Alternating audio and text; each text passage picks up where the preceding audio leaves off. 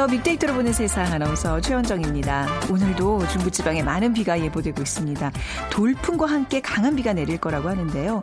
비 피해 나지 않도록 주변 관리 더 신경 쓰셔야 되겠습니다. 어, 이렇게 바람 불고 비가 오는 날 외출하기, 출근하기 수월하지가 않죠. 비 오는 창밖 풍경을 감상하면서 여유 있게 책이라도 읽으면 얼마나 좋을까라는 상상을 하게 되는 날인데요. 자, 비 오는 월요일. 오늘 한번 그래서 시간 내서 도전해 보시면 어떨까요? 요즘 도서관과 동네 서점의 대변신이 화제가 되고 있습니다. 한강공원에는 전기차를 개조해서 만든 이동식 도서관이 있고요. 왕십리 광장에는 공중전화 부스를 재활용한 무인 도서관이, 송파구에는 버스 정류장 두 줄 책장이 있어서 평소 도서관을 찾기 힘든 직장인들도 버스를 기다리는 동안 자유롭게 책을 접할 수 있다고 합니다. 또 동네 서점에도 어, 책맥 책과 맥주를 함께하는 공간인데요. 책맥 공간들이 늘어나고 있습니다. 잠시 후 그래서 빅데이터 insight 시간에 변화하고 있는 도서 트렌드에 대해서 얘기 나눠보도록 할게요. 그리고 세상의 모든 빅데이터 시간에는요. 블라인드 채용이라는 키워드로 빅데이터 분석해 보겠습니다. 자, 오늘 빅퀴즈입니다. 이 도서 트렌드에 대한 얘기 오늘 나눠볼 텐데요. 앞서서 어, 책을 읽는 공간이 변신 중이다 이런 소개를 해드렸는데 책을 읽는 공간만 변화하는 게 아니라 책을 읽는 방식도 달라지고 있습니다. 만화하면 동네 만화가게에서 시간을 기다리던 시절도 있었지만 어 이제 온라인에서 만화를 접하는 시대가 됐습니다.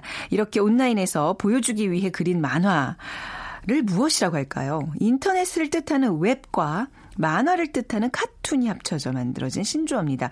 웹과 카툰의 어, 합쳐진 신조어 1번 로봇, 2번 웹툰, 3번 드론, 4번 그림책 중에 고르셔서 어, 전화 휴대전화 문자 메시지 지역번호 없이 샵 9730으로 보내주세요. 오늘 당첨되시는 두 분께 커피 앤 도넛 모바일 쿠폰 드리겠습니다. 짧은 글은 50원, 긴 글은 100원의 정보 이용료가 부과됩니다.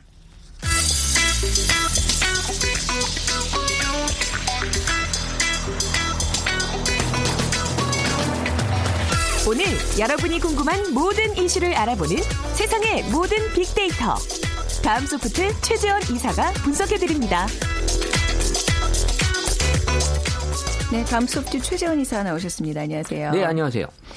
아, 오늘 주제가 일자리에 관한 내용이에요. 네네. 블라인드 채용. 네. 블라인드 채용이 우선 무엇인지 아, 블라인드 채용은 네. 일단 뭐 어떤 그 우리 채용란에 네. 어떤 학력이나 뭐 네. 이런 기재란을 최대한 없애서 음. 어, 이 면접자 면접관 입장에서는 어, 이런 정보 없이 네. 정말 순수하게 이 사람의 어떤 능력 경, 위주로 경험과 음, 능력을 위주로 음. 판단하겠다라는 어, 거죠. 뭐 학교 무슨 어, 고향 뭐 나이, 출신 뭐 이런 그렇죠. 뭐 부모님 일단, 직업 이런 것들 다 배제한다는 얘기인데 지난 한 주 특히 일자리 관련 얘기들이 많았던 것 같아요. 네, 그 국정기획자문위원회가 이 공공 공공기관의 청년 의무 고용 비율을 현행 3%에서 5%로 확대하기로 했고요. 또 구직 청년들에겐 또 3개월간 30만 원씩 또 지원금도 주고 또 청년 구직 촉진 수당도 내년부터는 이 정규 예산에 편성하기로 했습니다.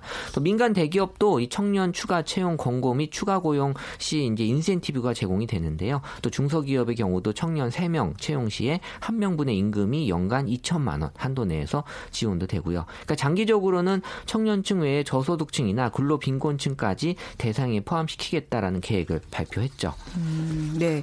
요즘 그 어, 공무원 시험 준비하는 공시생들이 많이 늘어났잖아요. 네, 음. 저희도 한번 다뤘던 예, 것 같은데 그렇죠. 이 취업 예. 포털 설문에 따르면요, 내 자녀의 미래 희망 직업도 공무원 24.8%. 아, 그러니까 내 내 미래 희망이 아니라 내 자녀의 미래 희망. 부모 입장에서도 어. 지금 내 자녀가 공무원이 됐으면 좋겠다라는 네. 얘기를 했을 정도로 공무원 시험 준비하는 이 사람들 참 많은데 이 통계 통계청에 의해도 청소년이 가장 선호하는 직장 1위는 뭐 공무원으로 이미 다 알려져 있고요. 또 결혼정보업체 조사에 의해도 이상적 배우자의 희망 직업 역시 공무원 아, 23%로 저기, 1위라고 합니다. 공무원 열풍이 대단하군요. 대단하죠. 그러니까 어. 공무원 열풍 이면에 이런 또 지속적인 경기 불황, 또 안정적인 일자리에 대한 소망이 담겨져 있는데요. 아, 저는 정말 대학생들한테 묻고 싶은 게 네. 정말 네. 공무원이 본인의 꿈이었을까라는 음. 걸 묻고 싶은데 사실 요새 덕후들이 많아지잖아요. 네. 덕후라 하면 본인이 어떤 하고 싶은 일을 취미 활동으로 많이 하는 사람들 얘기하는데 전 덕후가 많아지는 이유 중에 하나도 본인의 직업에 만족하지 않기 때문이 아닐까. 음.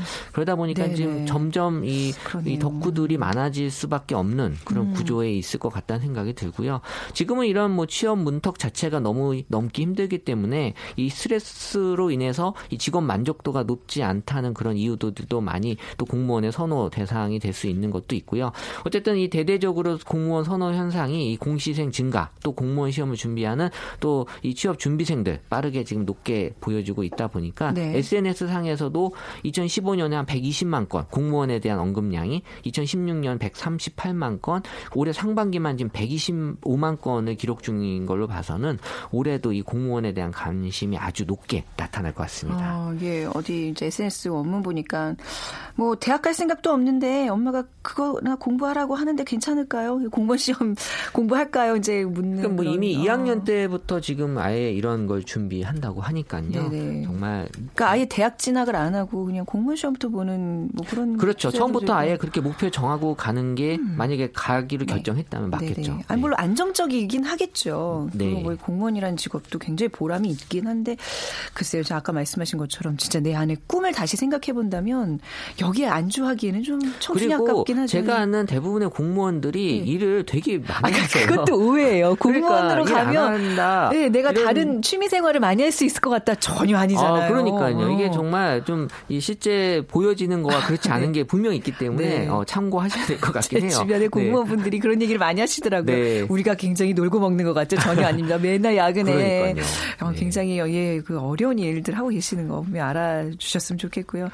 그래서 뭐 아무튼 이런 공무원의 열풍 때문에 정부가 공공부문 일자리 창출에 더 집 중을 하고 있어요. 네, 물론이죠. 그래서 문재인 대통령이 후보 시절부터 일자리 창출이 그 주요 정책 1순위였고요. 그래서 뭐 공공부문 일자리 81만 개 창출하겠다는 공약도 있었는데 지금 이제 한 조사 기관에 의하면 문재인의 공공부문 일자리 공약에 대해서는 국민의 80% 이상이 지금 찬성하고 있고 긍정적인 시선을 보낸다라고 어, 조사 결과가 나와 있고요.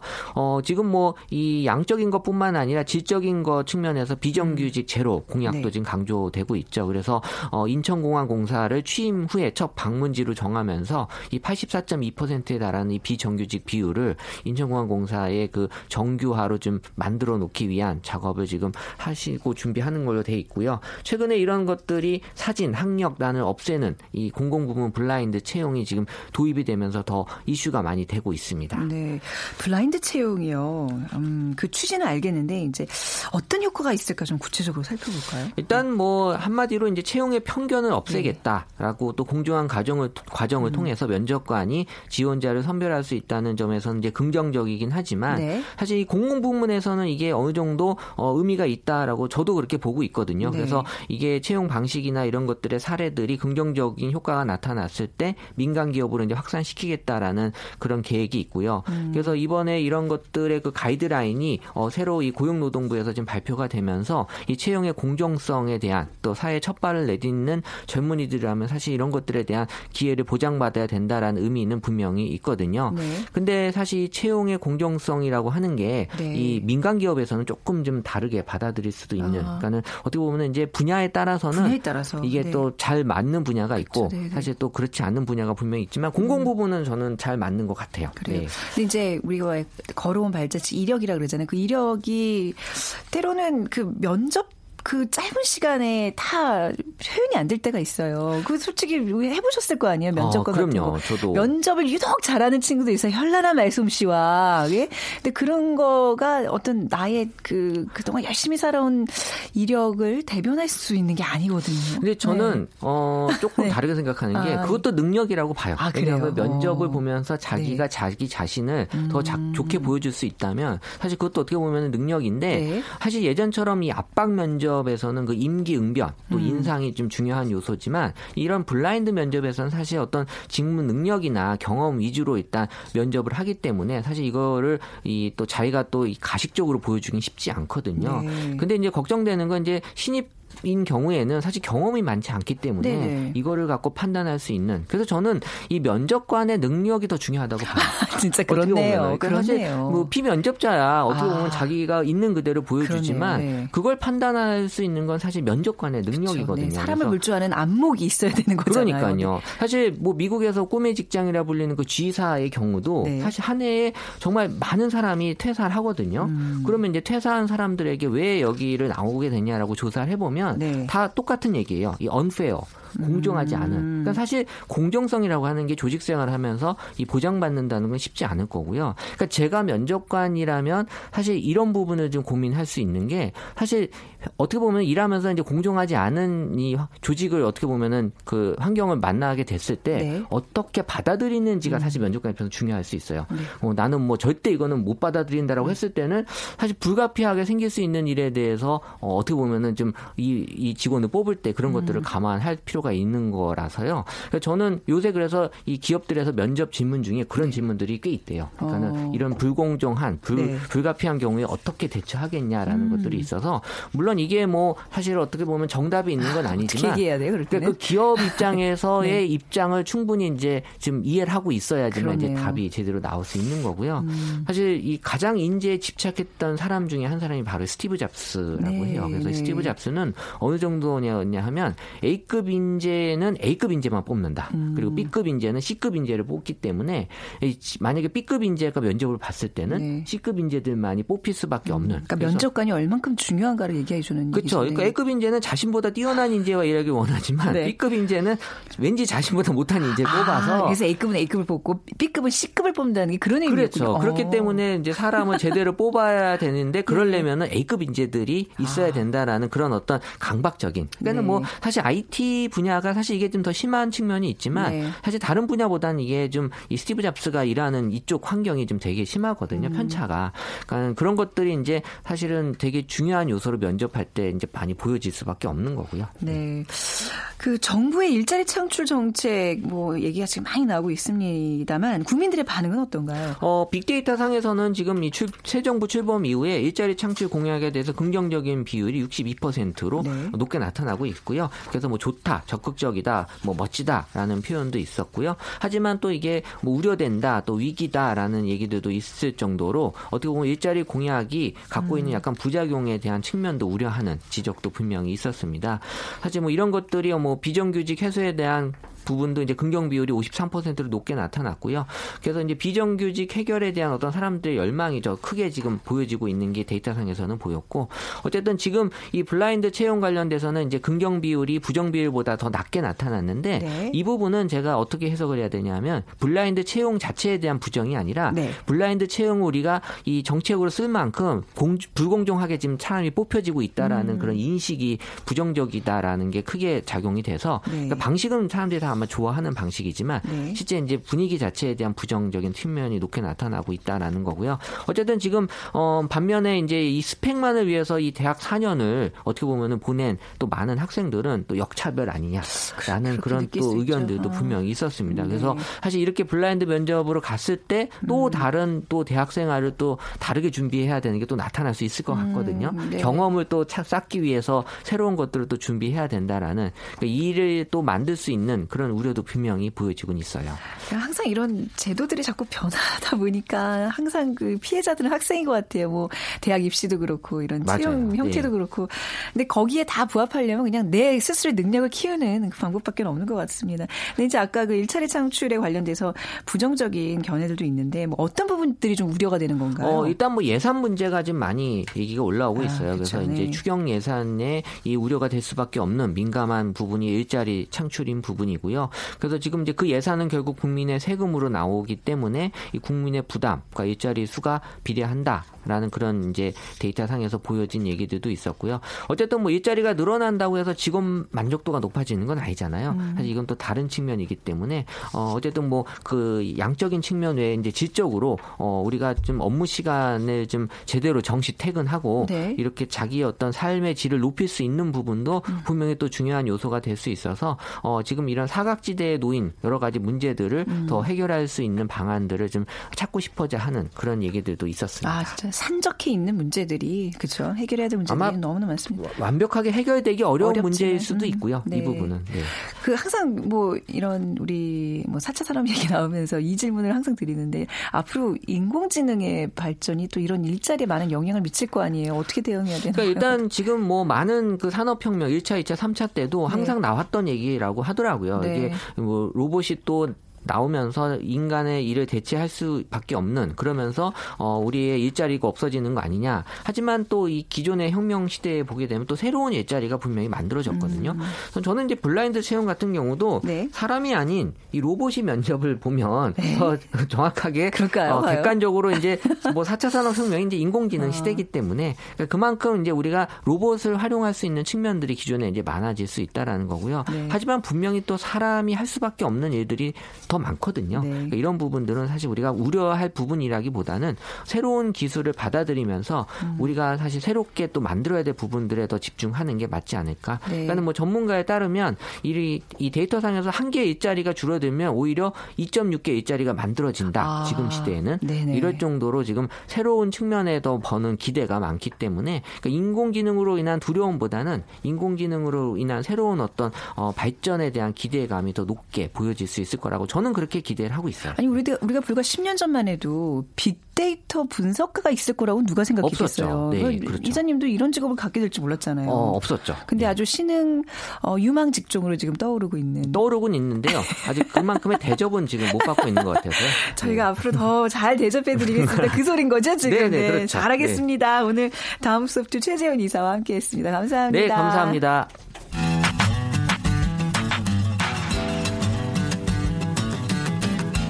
마음을 읽으면 트렌드가 보인다. 빅데이터 insight. 타파크로스 김용학 대표가 분석해드립니다. 타파크로스의 김용학 대표 나오셨습니다. 어서 오세요. 안녕하세요. 예, 빅퀴즈 부탁드리겠습니다. 네, 제가 참 좋아하는 건데요. 네. 만화하면 동네 만화 가게에서 신간을 기다리던 시절도 있었죠. 네. 근데 지금은 스마트한 세상입니다. 만화를 접하는 방식도 달라지고 있는데요. 온라인에서 만화를 접하는 시대가 됐습니다. 이렇게 온라인에서 보여주기 위해서 그린 만화를 무엇이라고 할까요? 네. 인터넷을 뜻하는 웹 과 음. 만화를 뜻하는 카툰이 합쳐져서 만들어진 신조어입니다.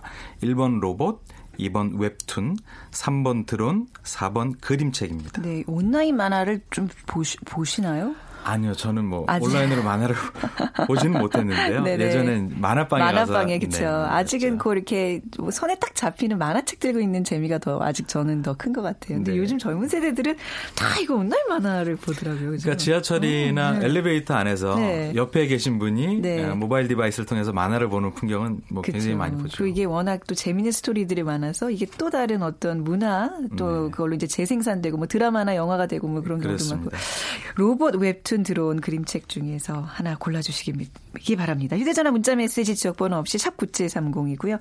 짧은 글은 50원, 긴 글은 100원의 정보 이하 이용료가 부과됩니다. 오늘 책에 대한 얘기인데요. 책, 음, 뭐 만화책 얘기도 하셨지만 그 책 책을 가장 또 많이 보는 계절이 여름이라는 통계가 있잖아요. 네. 네. 그리고 또 책에 대한 트렌드도 우리가 앞서 얘기했지만 많이 변하고 있고요. 어떤 얘기 좀 나눠볼까요? 어, 최근 지난 5월에 서울의 삼성동에 있는 한 대형 복합 쇼핑몰에 네. 굉장히 큰 도서관이 생겼습니다. 네. 근데 이게 굉장히 그 화제가 되고 있습니다. 시민들이 참여해서 도서를 기부를 하기도 하고 네. 또 열린 공간으로 운영이 되어서 누구나 책을 빌려볼 수 있고 음. 그 자리에서 볼 수 있는데 네. 의외로 이렇게 열 열려져 있는 시스템 내에서도 책의 분실이 잘 안 된다고 해요. 아, 진짜 그렇습니까? 네, 그러니까 그만큼 성숙한 시민 의식이 오. 발동이 된다는 거죠. 네. 지금 구비된 약 5만 권 중에 4만 권이 있고요. 그 네. 4만 권은 기부로 이루어진 것인데 음. 그 중에 일반인의 기부로 이루어진 게 약 2만 2천 권 정도가 된다고 하니까 굉장히 많은 일반 시민이 자신이 읽은 책을 기부하고 또 다른 분들이 기부한 책을 같이 읽고 음. 뭐 이런 건데 이게 굉장히 이제 많이 예, 관심을 끌고 있고요. 이런 문화를 우리가 우리가 흔히 reading entertainment라고 합니다. 네. 네. 책을 읽다의 reading 네. entertainment 이렇게 하는데요. 이렇게 새로운 문화 혹은 문화 공간으로서의 도서관이 또 책을 읽을 수 음. 있는 유통 채널인 어, 어떤 책방 이런 네. 것들의 트렌드가 어떻게 바뀌어지고 있는지를 한번 말씀드리려고 합니다. 어느 순간부터 이 온라인 문화가 발 달해서 그 동네 책방들이 다 없어지고 있다. 그 우려를 많이 했는데 이제는 오히려 역으로 이런 책방들이 소소하게 좀 생기고 있는 추세라는 얘기인 거죠. 그렇습니다. 오, 그 네. 온라인으로 책을 구매하는 것이 훨씬 저렴하고 편리하게 구매하게 되다 보니까 네. 이제 온라인으로 구매를 하게 되고 도서정가제라는 어떤 정책의 변경 때문에 그런 네. 이유가 있기도 했습니다만 그런 상황에 맞추어서 동네에 들어가 있는 작은 서점이 자생적으로 경쟁력을 가져가기 위한 어, 하나의 형태가 음. 최근 얘기가 되고 있는 죄송합니다. 독립서점이라는 형태입니다. 네. 그래서 어, 전국에 등록돼 있는 독립서점이 한 250여 곳 정도가 된다고 해요. 음. 그런데 온라인에 어떤 어, 어 어떤 분이 올린 게시글을 보면 이런 글이 있어요. 네. 마침내 우리 동네에도 독립서점이 생겼어요라는 아, 마침내. 네. 그러니까 굉장히 기다리고 열망하던 음. 독특한 문화 공간이 우리 동네에도 생겼다라는 아. 반가움. 네. 이게 20, 30대의 젊은 층들을 위주로 굉장히 인기를 끌고 있는 형태가 되는 거죠. 음. 이런 독립서점의 형태는 굉장히 다양한데요. 네. 어, 우리가 대형 서점에 가면 죄송합니다. 굉장히 다양한 종류의 책들을 한꺼번에 어, 살수 있게끔 전시가 음, 되어 있잖아요. 네 그런데 이런 곳곳에 있는 독립서점은 다양한 종류의 책을 파는 곳이 아니라 특정한 종류의 책을 팔아요. 아, 그래서 그 독립서점의 서점주가 일종의 큐레이션 서비스라고 하죠. 아. 우리는 인테리어 서점 전문 서적 네네. 전문이야, 뭐, 어, 뭐, 뭐, 여행책 음. 전문이야, 해외 도서 전문이야, 이런 형태로 운영되기도 하고요. 네. 어, 최근에는 책맥이라고 책을 보면서 맥주를 같이 마실 수 있는 책맥 이거 참 네. 독특한 문화 같아요. 네. 뭐 여러 가지 맥주가 있죠. 네. 치맥도 있고 뭐다 네. 있는데 책을 보면서 굉장히 편안하게 맥주를 음. 마실 수 있는 공간으로 운영되는 곳들도 있고 네. 유명 인사들을 초빙해서 음. 강의를 들을 수 있는 곳도 아, 있고 네네. 우리가 예전에 보면은 북카페라는 업체가 굉장히 성행을 했었습니다. 음. 카페인데 책을 볼 수 있는 곳. 네. 그런데 이게 바뀌어버린 것이죠. 음. 책을 내가 원하는 취향의 책을 보거나 살 수 있는데 카페와 같은 혹은 다른 종류의 커뮤니티 공간이라는 음. 곳으로 바뀌어지고 있는 건데요. 네. 이런 것들이 시장의 변화나 혹은 소비자 needs의 변화 때문에 음. 자연스럽게 생성된 네 것이라고 볼 수가 있는 거죠. 네. 그 오늘 비 오면서 아까 전에 오프닝에서도 말씀드렸지만 이게 빗소리 들으면서 또 빗방울 떨어지는 거 이제 눈앞에서 보면서 책 읽고 싶다는 욕구가 지금 아까부터 굉장히 강하거든요. 그러니까 네. 이제는 책 뭐 자체의 내용인 것도 뭐 중요하지만 책을 읽을 수 있는 나만의 어떤 내가 원하는 그 공간, 네. 공간의 개념이 굉장히 중요해지는 것 같아요. 네, 네. 공간도 당연히 중요한데 네. 지금 굉장히 중요한 말씀을 주신 게 나만의 원하는이라고 하는 음. 최원정 아나운서의 음. 취향을 말씀 주셨어요. 네. 최근에 소비자의 이목을 끌려면 다양해진 소비자 취향을 만족시킬 수 있을 만한 컨텐츠가 구성이 되어야 되거든요. 아, 네. 그래서 공간을 그런 형태로 꾸며놓는 것이죠. 소비자들은 체험하고 기억하는 공간에 다시 한번 그걸 추억하면서 그 음. 공간을 찾게 되잖아요. 네. 그래서 그런 형태로 공간을 만들고 있습니다. 그게 아, 마케팅의 대표적인 핵심 요소이기도 하고요. 그래서 사람들이 많이 올 수 있는 대형 쇼핑몰 같은 경우에는 네. 상점을 여러 종류로 어, 준비하는 것보다는 모든 소비자들이 원하는 취향, 형태들을 어, 흥미를 끌 수 있는 공간을 만들어 놓는 게 음. 굉장히 중요한 요소가 되고 있고요. 네. 우리가 흔히 그래서 21세기 경제를 체험 경제라고 얘기하는 이유가 네. 거기에 있습니다. 어, 방문 경험이나 거래 과정 자체를 중요시하는 소비자들의 취향을 다 살펴줘서 음. 소비자가 몰입하고 소통하고 치유해서 네. 단순히 판매나 구매를 넘어서는 형태로 바뀌어진다는 것이죠. 음. 저는 근데 궁금한 게 이제 어떤 뭐 대형 서점이 이런 어떤 체험 공간을 마련해서 마케팅에 도움이 되고 이건 이해가 되겠는데 독립 서점들 입장에서는요. 이게 수익 구조가 어떻게 사람들이 그냥 와서 체험만 하고 가고 사실 책을 많이 사서 가야지 네. 이 서점주한테는 이게 이윤이 남는 건데 네. 이게 어떻게 운영이 되고 있어요? 네, 모든 독립 서점의 매출을 제가 알진 못하지만 예. 다른 업체의 경우를 가지고 설명드린다면 저희가 최근 트렌드 중에 미각 노마드족이다라는 것들을 음. 말씀드린 적이 있어요. 굉장히 고가이고 시간이 많이 들긴 하지만 네. 사람들이 온라인상에서 흥미롭게 얘기하고 있는 곳을 일부러 찾아다니면서 경험하고 있는 사람들이 굉장히 많잖아요. 네. 그래서 맛집 체험을 하기 위해서 고가의 비용을 들이거나 시간을 들이면서 어, 그런 핫플레이스에 있는 카페를 찾아가서 디저트를 음. 먹거나 네. 이런 형태가 많아지는데요. 서점도 그렇습니다. 그래서 음. 전국 그래서 온라인을 통해서 어느 서점이 어떤 컨셉의 서점이다 그러면 사람들이 찾아오는 곳이죠. 어, 유목민처럼. 네. 독립서점과 관련된 어, 빅데이터 분석을 해보니까 상위의 연관어가 재밌습니다. 동네나 음. 공간이라는 키워드가 가장 상위에 나와 있고요. 다음에 작가, 카페, 문화, 매력, 분위기. 즉 상품 과 연관되기보다는 네. 그 공간이 갖고 있는 매력에 대해서 얘기하고 있는 음. 부분들이 굉장히 많아지고 있고요. 네. 실제로 이런 독립 서점들은 지역 커뮤니티 공간의 역할을 자처하고 있습니다. 또 서점 주인의 도서 큐레이션 능력 때문에 그 책방 특유의 컬러를 형성하게 되고요. 그렇죠. 이런 것들이 팬덤을 음. 어, 모으는 형태로 유지가 되고 있는 것이죠. 네. 그러니까 약간 이런 독립 서점의 주인이 되려면 뭔가 한 분야에 있어서는 내가 좀 정통한 어떤 지식이나 이런 관심이 좀 있어야 되겠다니. 네. 아무나 할 수 있는 건 아니겠네요. 맞습니다. 그래서 네. 자신이 갖고 있는 취향을 훨씬 더 전문화시켜서 그렇죠, 네. 그 취향에 공감하는 고객을 모으는 음. 형태로 발전하고 있고요. 네.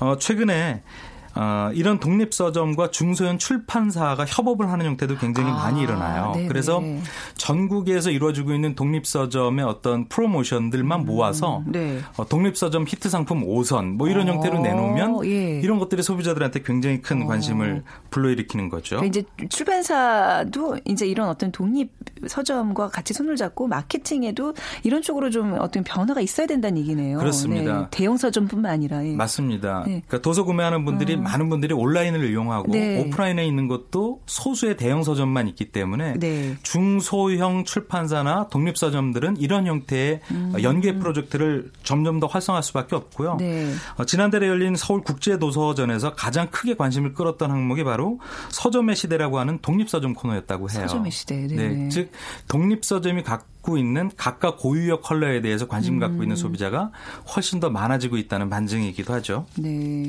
그 정말 독립 서점에 대한 그 사실 이렇게 왜 요즘 많이 생겨나긴 하는데 저같이 지금 아까도 계속 질문하는 게 우려가 분명히 있어요.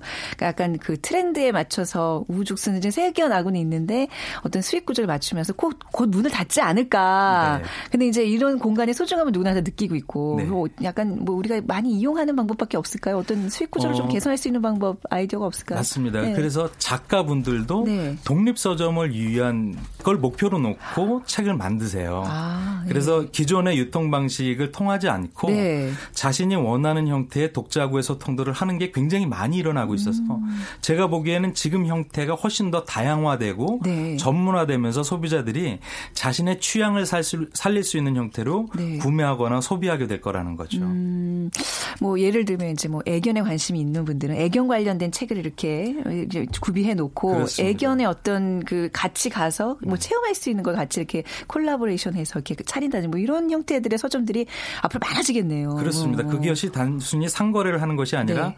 커뮤니티 공간으로서의 그쵸, 그쵸. 색깔인 것이죠. 음, 앞으로 뭐 이제 도서 트렌드가 이렇게 변하고 있다는 거 이제 오늘 얘기를 들었는데 앞으로는 더 어떤 흐름으로 좀 바뀌게 될까요? 어, 온라인이라는 것은 음. 결국엔 개인 미디어 시장이지 않습니까? 네. 그래서 글을 쓰거나 책을 쓰는 것에 주저했던 일반인들도 네. 자신의 경험이나 생각을 어, 묶어서 책으로 내는 형태가 훨씬 더 많아질 음, 것이고요. 네, 네. 그런 것들이 바로 독립 서점을 통해서 유통되고 그러니까 음. 생산과 소비가 같이 되는 형태의 출판 도서 업계의 형태로 네. 이렇게 좀 발전할 수 있지 않을까 싶습니다. 어쨌든 온라인이 이렇게 발달로 사람들이 이제 뭔가 쓰고 창작하는 그런 것들이 굉장히 게을러진다고 하는데 오히려 SNS의 발달로 요즘 사람들이 이렇게 그, 그, 뭐가 글을 써내려 하는 욕구들이 좀 강해지는 것 같아요. 그렇습니다. 그거와 맞물려 독립 서점이 굉장히 앞으로 괜찮을 거라는 전망인 거죠. 네, 네, 그렇습니다. 네.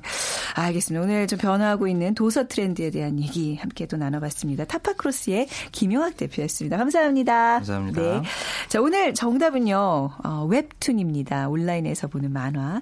3717님, 저는 마을 도서관에서 4년째 자원봉사자로 활동 중입니다.